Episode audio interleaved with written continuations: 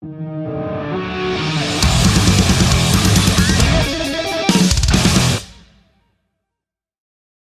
Jimmy, what's what's happening, man? It's good to see you.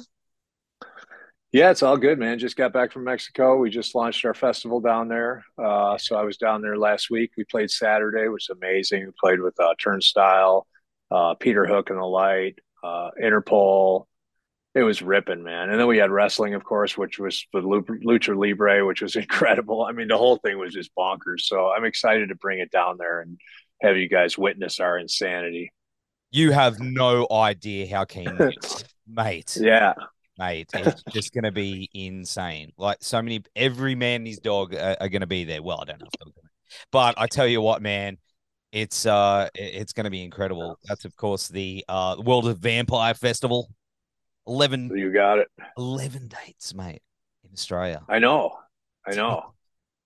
We don't get. I that. mean, and I and there's a couple days where we have like two days off, so I'm gonna try to like rent a motorcycle or get on a fishing boat somewhere. I don't know, do something. Oh man, that's that's awesome. Are you you bringing the whole family down? Or... I'm not. They they came to Mexico. Um, my daughter's in school, so she's she's not going to be able to break away and get down.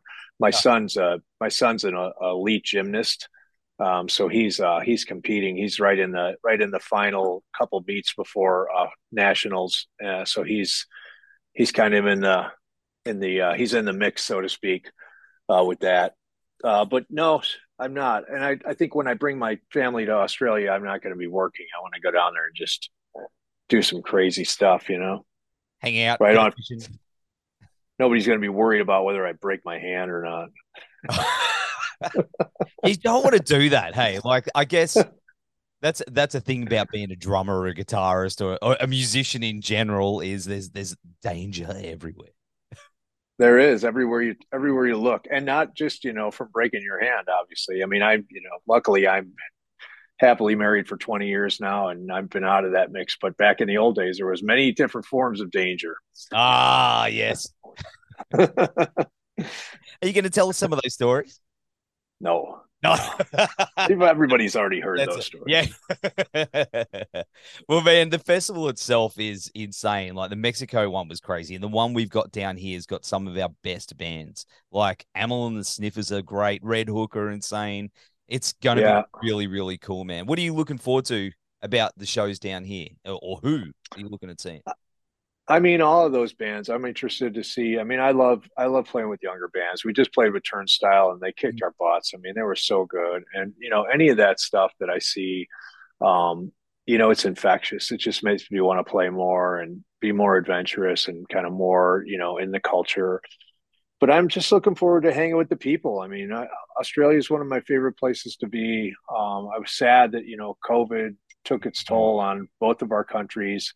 Um, but some of our best festival best best best times ever have been down there. I mean, the Big Day Out, come on, we did the Big Day Out in the '90s. It was like it was Pumpkins, Soundgarden, Bjork, um, the Breeders, the Ramones, Cruel Sea. I mean, it was everybody but everybody but Crowded House, man. and Midnight Oil. But yeah, no, uh, it was it was amazing. And I remember, you know, just hanging out I went to the Grand Prix in Melbourne that year, which was amazing. Uh, I'm going to miss the Grand Prix this year by about eight days, so I think it's before I get there, um, which is a bummer. But at any rate, yeah, Australia is awesome. I walked this. I walked the Sydney Harbor Harbor Bridge. I hooked oh, myself yeah. up to that cable and walked across like a nut. Um, that was super cool. Uh, but yeah, I mean, Australia is like an HD version of like the nicest places in America. It's like America's like America's like America's like SD. Australia's like HD. That's a very interesting. Except uh, everything can kill you in HD. So that's the yeah. Right, well, that's it. Right. yeah, even yeah. the blood, even the blood coming out of your leg from a crocodile attack is HD. like wow. Um, if you like doing that stuff, you're going to be on the Gold Coast, which is where I'm at. If yes. you like climbing things, something you might want to do while you're here, we've got like one of the tallest buildings in the world, which is uh, the Q1. You can climb the top of that. I've done it, and you hang nice. side. If you want to, if you want to get your blood going in HD, super HD, do that. That's my tip. Okay. all right, I'll see if uh, I'll see if I can get that green lit. but yeah, I'm I'm down. Excellent, excellent. but this... I'm actually ra- I'm actually racing right after. I'm I'm coming home and I'm racing my uh, Carrera Cup car at uh, Road America. So oh, wow. I still get a I get plenty of plenty of adrenaline here in the states, but I always like I'm always up for a little foreign adrenaline. Yeah, yeah. yeah a little bit of danger on the road. Yeah, yeah. Keeps I mean it keeps you you know keeps it real. Absolutely. Uh, well, you're bringing Jane's Addiction down here with you for the festival too, who you've been r- running around with those those guys for a lot of a lot yeah. of good guys. Yeah, they're like they're like they're like they've moved in. Those guys they've moved into our houses. Um, eating, your, eating your cereal. yeah, right. Huh, crashing on the couch. Um, no, they're great. I mean, we did that whole tour in the states with them, and I mean, I've known those guys. You know, my I think third gig ever with the Pumpkins was opening up for Jane's Addiction. So I mean, I learned a lot about. Yeah, I was just a jazzer from Chicago, and like I didn't know like how to play it or what was acceptable in that kind of rock and roll. I heard Jane's Addiction do it, and then I was like, all right, all bets are off, man. I'm just going. I'm going wild from this point on. Um, but yeah, they were great. I mean, every night was just an incredible performance from those guys, Steve and I mean, they were they were killing it. There's and those songs are so iconic. They got Eric Avery back in the band, who's yeah. he's he's the dude. I mean, he's the guy who wrote all those bass parts and they're playing all those old great songs. I mean, when they play three days, it's it's like a knockout punch. I can't wait. It's going to be incredible. Like I'm, it's I'm pretty epic. yeah, I'm going to try and make it to to two of the shows. So uh I don't want to miss it at all. It's going to be awesome. But uh, are you uh, looking at taking the festival further into the big wide world? What are, what's yes. the, the, dreams for this festival?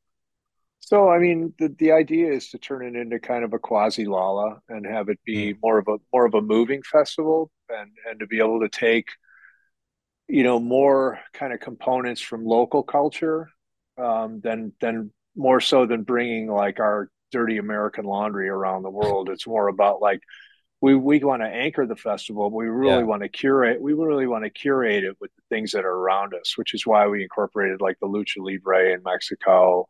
Here we're using a lot of Australian bands, so really like an homage to the like you said to the world as opposed to like hey let's bring you know the Americans around here come the Americans again um type, type of thing which nobody wants uh, that to happen but um yeah, I think uh, you know we we had talked about eh, you know having like fortune tellers and gypsies and kind of mystical mystic experiences along with the music and have it yeah. be more holistic and have to have it be more kind of non-musical peripheral activities like even poetry readings and those types of things maybe you know ayurveda or massage or things like that more like the original lala was, where it was more about kind of a caravan of sound and and experiences as opposed to, you know, a big bloated festival where you know water's eight bucks a bottle. Oh yeah, yeah, no, no, you don't. I mean, right? There's some in the tap. Yeah, just, just yeah. you and two million of your closest friends. yeah, yeah. but then uh, another thing is uh, Atum has been dropping. You've dropped the first two parts of this album, and the third is coming out April 21st, I believe. Yes. Mate, I'm loving where this thing is going and and what you guys are doing with it. It's such a massive, massive concept and part of the the trilogy. Last time we spoke, you sort of dropped some hints about it. Um, and here it is, mate. How how are you feeling about it getting out in the world finally? Good, yeah, it's good to be birthing it. It's like you know, birthing you know eight babies at once. I mean, it's really. I mean, not that not that I would know what that feels like, but it for me, I think that's my kind of. It was just such a long, you know, process over two years of working on it. I know when we spoke, I was still in the kind of early stages of creating, and it's a long, you know, it's. uh I mean, you work so hard on it you kind of forget, right? And then when the songs drop, I'm like, oh, that one. Oh, yeah, that one. Oh, yeah, that one. But I mean, I spent two months working on the drum parts and and just arranging them and showed up at the studio you know, knowing that material and no notes. And I mean, I think the coolest thing about it is it just, we really want to define the band not so much by our sound, but by our ability to kind of just keep reinventing, right? And it's really, it's really, I want the ideology or the identity of the band to be more about they never did the same thing twice. They never leaned on their most successful records just to recreate and make that, you know, keep mm. making your second record over. I'm okay to fail every once in a while as long as we fail trying to do something we haven't done before. And I think you know Atum is is really been successful in that regard. It's it's been a the challenge was can we create an album you know a little bit more uh, a little bit more uh, towards the center than Cyr, but in a modern context in a modern architecture that still sounds like the Pumpkins, right? Can we can yeah. we can we can we police ourselves to live in today's world? And still be ourselves and is that even possible? So with that i feel like having gone kind of all the way there with uh, Atum and and Cyr i feel like it's really allowed us to kind of take a step back look at the summation of all the components that we've been able to use throughout our career. And now what we're working on we've kind of landed more into kind of heavy rock again. So billy and i worked after the tour with Jane's here, we went into Blackbird for 21 days and just um, we had had done a session in the summer, just him and I, just a working session of demoing stuff, and we took the, the top 20 pieces of music and we went in and we made we're making another record that's landing more kind of prog rock, more kind yeah. of drummy, two guitars, bass, and drums stuff. But it feels natural, right? It doesn't feel like oh, we're going to go back and make Gish Part Two, or we're going to go and do this it just feels like naturally where we landed. Like we want to feel, we want to make a record like this. It's not like we have to, but we feel like this is really an organic, uh, organic, um, uh, self-expression, right? It's just what's coming out of us, and it's not contrived uh, at all. As as as as this stuff wasn't either. It was just the thesis is: can you can you stay current keep reinventing the wheel, but retain enough of your identity where it sounds like you. And I think, you know, we've really, we've really done that. Absolutely. And you continue to do it. And that's why, and it's no no secret, Smashing Pumpkins are and have always been my favorite band of all time. Oh, thank For you. that reason. No, mate, if you knew how obsessed I was with Smashing Pumpkins, you'd be you'd be running away. But um, I love the band. I love the band so much, and that's wise because it's challenged me musically and taught me things musically that you don't have to be one thing. You can be many things and success. Yeah. You know. Yeah, I mean, you know, we're we're more, you know, we're more interested in being Miles Davis than we are in, you know. Yeah. Band X or yes. whoever it is, whoever whoever we're both thinking of. But uh, here's here's the one thing that's uh kind of tripping me out at the moment is uh with uh man, how do I even explain this? But uh, you know, with with Atum, my eldest daughter is called Autumn. Now she's twenty oh. something. Now this goes way way back when she, I probably a couple of months after she was born, a couple of months after Machina was born. So the day I, you know, she was born, I went home and I listened to Machina. So I've got such a big connection with that album because of my daughter. And then swinging around all these years later, the album comes out Atum, which is connected to Machina. Now, this is the weirdest thing about Smashing Pumpkins. Now, is it spelled the same? No, it's not spelled. the same. It's A U T U. Oh. But yeah, yeah, I got you. But the the thing is, there's so many little weird synchronicities with this band, with not just my life, but other people I've spoken to as well. You know, and how it just entwines into their life and in circumstances and and things like that. Is that something that you hear a lot uh, or experience yourself? Yeah, I mean, it is. It's something we hear all the time. I mean, all the time. I mean, it's just uh, barely a day goes by where somebody doesn't tell me a story about them and my band. Um, you know, especially if we're on the road. But even like the car wash or going, you know, obviously pumpkins are huge in mm. Chicago. Um, this morning I was at the car dealer and similar situation. I mean, it's hard, you know, it's in the Midwest, you think, okay, the band's huge. It's hard to not have a pumpkins related experience. We know a lot of people, blah, blah, blah.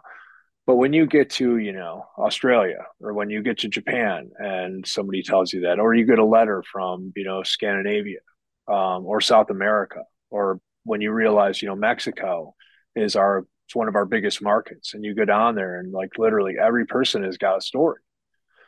I mean, you realize that it's just, you know, it's a, you've been, you know, you've been charged with kind of, you know, being this person that is part of this thing that's, you know, um, indirectly or directly helping people, uh, guiding them, allowing them to feel things uh, in a way that may or may not be conducive to their environment.